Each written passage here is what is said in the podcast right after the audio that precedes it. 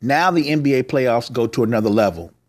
Warriors, Rockets, Sixers, Raptors, Bucks, Celtics. In that sneaky series that nobody's talking about, Blazers, Nuggets. Dame time versus the Joker. And what defines, what makes up a franchise player? It's the cipher.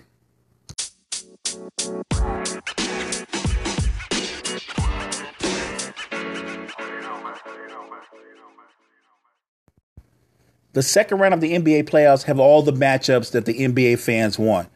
Of course, we want to see Rockets, Warriors, Blazers, Nuggets, Celtics, Bucks, Sixers, Raptors. And a lot of those series could very well be conference finals. And here we are in the second round, and we've got four such matchups. Let's get right to that heavyweight battle. If I told you Durant 42%, Steph 39%, Klay 41%, you'd tell me the Rockets must be up 2 0. And yet here we are. Golden State is up 2 0 in this series. Obviously, everybody knows the situation in game one with the foul calls or the non calls and that controversy. And Houston with all the whining and crying. Here's the thing I went back and watched the game, not once, but twice just going with facts, because that's what we do. James Harden was fouled five times in the first half. Just facts. It's a reality. He was fouled. But in balance, he also committed four fouls before he was fouled on those attempts. If you allow wing players, and they do allow that for some reason, and they're offensive foul, letter of law, you extend your arm and you move the defender one way or other, that's an offensive foul. James Harden extends his strong hand to create space, even when he does a step back or when he drives to the basket. Those are fouls. Very simply put, if you want the game to be called fairly, then call everything. But if they call everything, that will not work out to the Rockets' benefit. This game should be about basketball and just who's the better basketball team. I don't think the series is over. I know it's 2-0 and and really at times while watching the games, it felt like Golden State was up by 20 or more and yet it was always around 8 or 10 points. So if you're a Houston fan or if you're just a member of the Rockets, you're right there. You're right there. If there's a problem, it's that you're not finishing, that you're missing a lot of open shots. Look, Harden is averaging 32 points, five rebounds, five assists. He's only shooting 38%. He can be inefficient field goal wise as long as he's still getting to the basket. In two games, the man shot 23 free throws. And if you listen to what the Rockets say, that 23 should probably be 33 or 35. I expect James Harden to continue attacking. And I think at least in one of these games in Houston, he's going to have an explosion. I also think that Eric Gordon has played well. I think he'll continue to play well. What I'm looking for is I'm looking for Chris Paul to have one of those big games. I know he's a little older, not quite as quick, but that mid range is still strong. He's still clever with the basketball. I think Chris Paul is going to have one of those 26 points, 10 assists games. I think Capela's going to play a lot better, as well as PJ Tucker and Joe Green. I think Nene becomes more of a factor while they're in Houston. And don't sleep on what Austin Rivers did in game two because he's capable of doing that again in game three. So, no, this series is far from over. Let Golden State go up 3 0. We can have another conversation. But right now, all they did was hold serve. You know the saying it's not a series till someone loses at home. And right now, that hasn't happened. Big picture, do I think Golden State wins this series? I have no idea. I really don't. You know my thoughts, big picture overall, when it comes to who's going to be the NBA champion. I can't tell you who the champion is going to be. But I've gone on record who I don't think is going to be. I don't think it's going to be the Warriors. I don't think the Golden State Warriors will three-peat. But I'm going to enjoy the basketball. I'm going to enjoy this journey. And hopefully, this series is every bit as interesting as it was last season. I hope it's another seven game series. I hope we get to enjoy that kind of drama. Switching over to Blazers Nuggets. This is the big man versus the little man. It's the Joker versus Dame. In two games, the Joker's averaging 26 points, 11 rebounds, six and a half assists. Those are strong numbers. And for Denver to win this series, I think Jokovic, he's got to be more aggressive. He's got to put up even bigger numbers. But I'm going to give the Blazers a little bit of credit. They found something in game one, and they continue with it in game two. Making Djokovic or Jokic, excuse me, making him work. Enes Kanter is averaging 20 points and eight assists. As talented as the Joker is overall offensively, he's not much of a defender. He doesn't have good lateral quickness. He can barely jump over a piece of paper, and he's not much of a rim protector. I think the best defensive against him is offense. Is keep attacking him and making him play defense. Keep making him go side to side because if you saw the game, he got tired. It wore on him. And I think that's the key to the to the Blazers eventually taking control of this series. I know that the Nuggets have more talent. I know they're the deeper team. And still, I'm going to pick the Blazers because while Jokic is the most dominant person in this series, I think Dame is the most dynamic. I like Damian Lillard in big moments in close games, and I think there's going to be a couple of games in this series, a couple of games that are going to be one possession games that Damian Lillard will make. He'll make the deciding shot. I like Jamal Murray. I like Gary Harris. Again, I like their overall depth. Barton, Plumlee, Torrey Craig, Monte Morris. I really like Malik Beasley. I think Malik Beasley is one of those guys. Two or three years from now, he's gonna be an all star. He's got that kind of talent. But for this series, for this matchup, I'm picking the Blazers to win. I don't want to say whether it's five or six. I'm picking them to win the series. I think when it gets right down to it, if they're going to get a third and fourth score to go with CJ and Dame, which they've been getting from Kanter and Rodney Hood, that offset the Nuggets' depth advantage. I think the Blazers win this series. I can't give you in what game. I'm just going to sit back and enjoy watching Dame Lillard do what Dame Lillard does. In the Eastern Conference, of course, we're interested in the Raptors and the Sixers. But let's talk Celtics Bucks first. Giannis, MVP, MVP candidate, runaway MVP candidate. I don't know if he he gets the MVP, but it's really just him and Harden. You know this. The Celtics have done a good job on Giannis. Even in game two, it, it was a blowout loss, and it balances out their blowout loss in game one. But even in game two, he didn't shoot a high percentage. He actually shot better from three, which is hilarious because he's not known for being able to shoot the three than he did from two he's only shooting 37% from the field. He was effective because he got to the free throw line. He got to the foul line 28 times. He's been to the foul line 28 times in two games. The Celtics have done a great job of not just walling him off, but challenging him on the Euro step. And they've been very effective at that. Where they got blown out at is the shooters came alive. Khris Middleton woke up and you saw all star Khris Middleton. Eric Bledsoe was impactful on defense as well as offense. Mirotic, George Hill, those guys came to life. Brook Lopez was effective. Look, when Milwaukee's shooters are making threes, it opens up the floor. It allows Giannis to operate even when he's missing shots because he's got such a quick jump. He'll get the rebound. He'll go right back up. Foul, free throw line. This series, similar to others, I think Milwaukee has a stronger starting five. I think Boston has the deeper team. If you told me Giannis is the best player in this series, got you. I'm with you. But I would say the second and third best players are Kyrie and Al Horford. But if Boston is going to win this series, they've got to get more than just contributions from Jaylen Brown and Marcus Morris, who I, I would argue has been their most consistent player in the playoffs.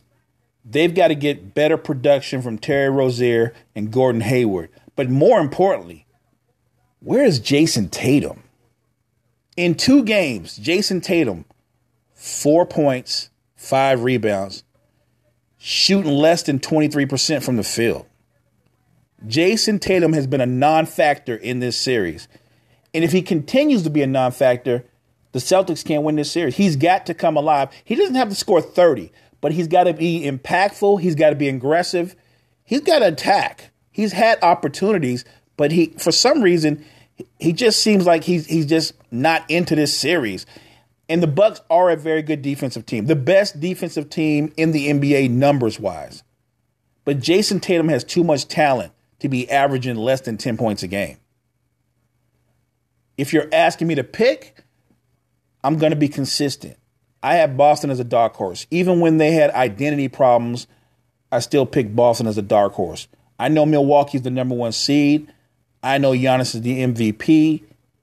The Bucks are the longer, bigger team. And I'm still going to take the Celtics because I think there's going to be a couple of games in this series that are going to be one possession games.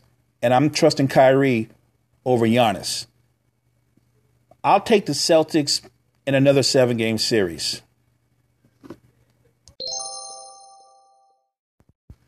Tonight, game three, Sixers versus Raptors. Let's start with the Raptors. Kawhi Leonard in two games is averaging 40 points, nine rebounds, four assists, just under two blocks, shooting 60% from the field, 35% from three. Right now, in these playoffs, especially in the second round, Ka- Kawhi Leonard has looked unguardable. And it's interesting. We'd had this debate during the Magic series when they were playing Orlando. And here's the question it wasn't, was Kawhi a superstar or was he a great player? The question was this Is Kawhi Leonard a franchise player? Is he the type of player that can carry a team to a title? And a lot of people said, yeah, look what he did with the Spurs. And I tried to point out, yes, he was an all star in the Spurs and he was the finals MVP, but he had the kind of finals that Andre Iguodala had. He averaged 17 points, six rebounds, and two assists. And they said, well, it's because of the great defense he played on LeBron. LeBron averaged 28 and 8 and shot 50% from the field in that series versus Iguodala, who averaged 17 points, six rebounds, four assists, and LeBron shot 40% from the field. Kawhi Leonard was a part of a unit that just ran the heat out of the gym. He wasn't even the leading scorer. The leading scorer in that series was Tony Parker. The leading scorer for the Spurs during the season was Tony, Tony Parker. Kawhi had a really good series, and he deserved to be Finals MVP. But he wasn't the main guy on that team. He didn't lead that team to a Finals. Now, as the best player, as an established superstar, this playoffs, these playoffs right now, this I think you couldn't answer that clearly. At least to me, you couldn't. But we're going to find out in these playoffs. He has plenty of help in Siakam with Kyle Lowry, the addition of Marc Gasol. Don't forget Danny Green, Serge Ibaka, Norman Powell, the very underrated, even though he hasn't played so well early in this series, Fred VanVleet. They have depth, they have talent, this playoffs, right now, we'll find out if Kawhi Leonard can lead a team to a championship. And don't underestimate Siakam. He's 24 years old, and this kid just keeps getting better and better. For the series, 25 points, seven rebounds, two steals, 52% from the field, 45% from three. If Toronto's going to win this series, it'll be with their depth and their defense. I love the ability of Leonard, Siakam, and Danny Green to switch out on any perimeter player. It's an advantage that most teams don't have. And I think it's going to be the advantage ultimately that helps them win this series. I'm not saying it's going to be easy because the Sixers have a really talented starting five, but this comes down to the Raptors' depth and their superstar versus the Sixers' starting five and their superstar, Joel Embiid, who I can tell, who anybody can tell, is not 100%. No offense to Marc Gasol. At age 34, not quite what he was. If Marc Gasol is holding Joel Embiid to 14 points a game, that's not about Marc Gasol. That's about Joel Embiid and about his health. If the Sixers are going to make this a series, and it is right now, it's 1 1, but if they're going to actually win this series, then they're going to need more games like Jimmy Butler gave them in game two, and they're going to need Tobias Harris to get buckets. I know Tobias Harris had contributed, he's gotten rebounds, he's been solid, but they didn't bring him here to be solid. They brought him here to get buckets. They bought him here, they brought him here because they thought the combination of he and Jimmy Butler, along with JJ Redick, could help spread the floor for Embiid and Simmons. This Sixers team, this process, if they come up short, this process will be a one and done deal. I think when the smoke clears, it'll just be Simmons and Embiid. And depending on how they lose, if they lose this series, which I think they will, one of them might be leaving. I think this is going to be a long series, but I'm still going to give the advantage to the Raptors. Deeper team, and they've got the best player in the series. Watching the first and now the second round of these playoffs, it had me thinking as you watch the fate of different franchises play out. What prevents certain franchises from going to another level? What stops them from getting to the ultimate level? Is it talent? Or is it that they don't have that one guy, that one difference maker? There are a lot of guys that we can acknowledge are superstars, but how many players are actual franchise players? Are the kind of guys that you can build around and you know with them as your best player, your team is built to win a championship. I don't think that list of players is really that long. But I'm going to give you my list. We're having fun. And I'm going to put this out here for MLC, for Third Rail, the YouTube fam, Anchor fam, everybody out there listening, because we can all have different lists, and that's cool. Opinions vary. But if you're asking me who I think are the kind of guys you can build around and win a title, in no particular order, I'm going to go with Harden. I really do think James Harden, you can build around him. Even you don't have to like his game, you don't have to love his game. It's ugly but he's a special talent. He's an elite scorer. And the rules, to my knowledge, they're not changing anytime soon. Steph, KD, LeBron. Now, when I say LeBron, I'm not talking about we'll build around from scratch. I'm talking about right now, today. He's still a franchise player. Joker, Giannis, Embiid, Kawhi. I should say Embiid slash healthy. Kawhi, and here's the question I, I went back and forth on this because I know they're both bucket makers. I know they're both beasts when they need to be. Can you build around them and win titles? I don't know. But I do think they have franchise like quality, and that's Dame and Kyrie. So, hey, get, give me your list in no particular order, and we can chop it up about that. We can also chop it up about the results of this week's playoff games. We'll get into that in the next episode. Hey guys, here's here's a joint that you might want to check out. It's called Podcoin. Get paid to listen. That's right. You get paid to listen to other podcasts. That's Podcoin. Get paid to listen. Anyway, appreciate the love. Appreciate the support. And more importantly, all the listens and stuff. Hey, you guys, I'm going to be doing this anyway. I enjoy it. I love it. I like the support that we give each other. But to the listeners out there, I'm just going to keep putting out content, keep doing what I do. It's the Cypher. Appreciate you. Next time.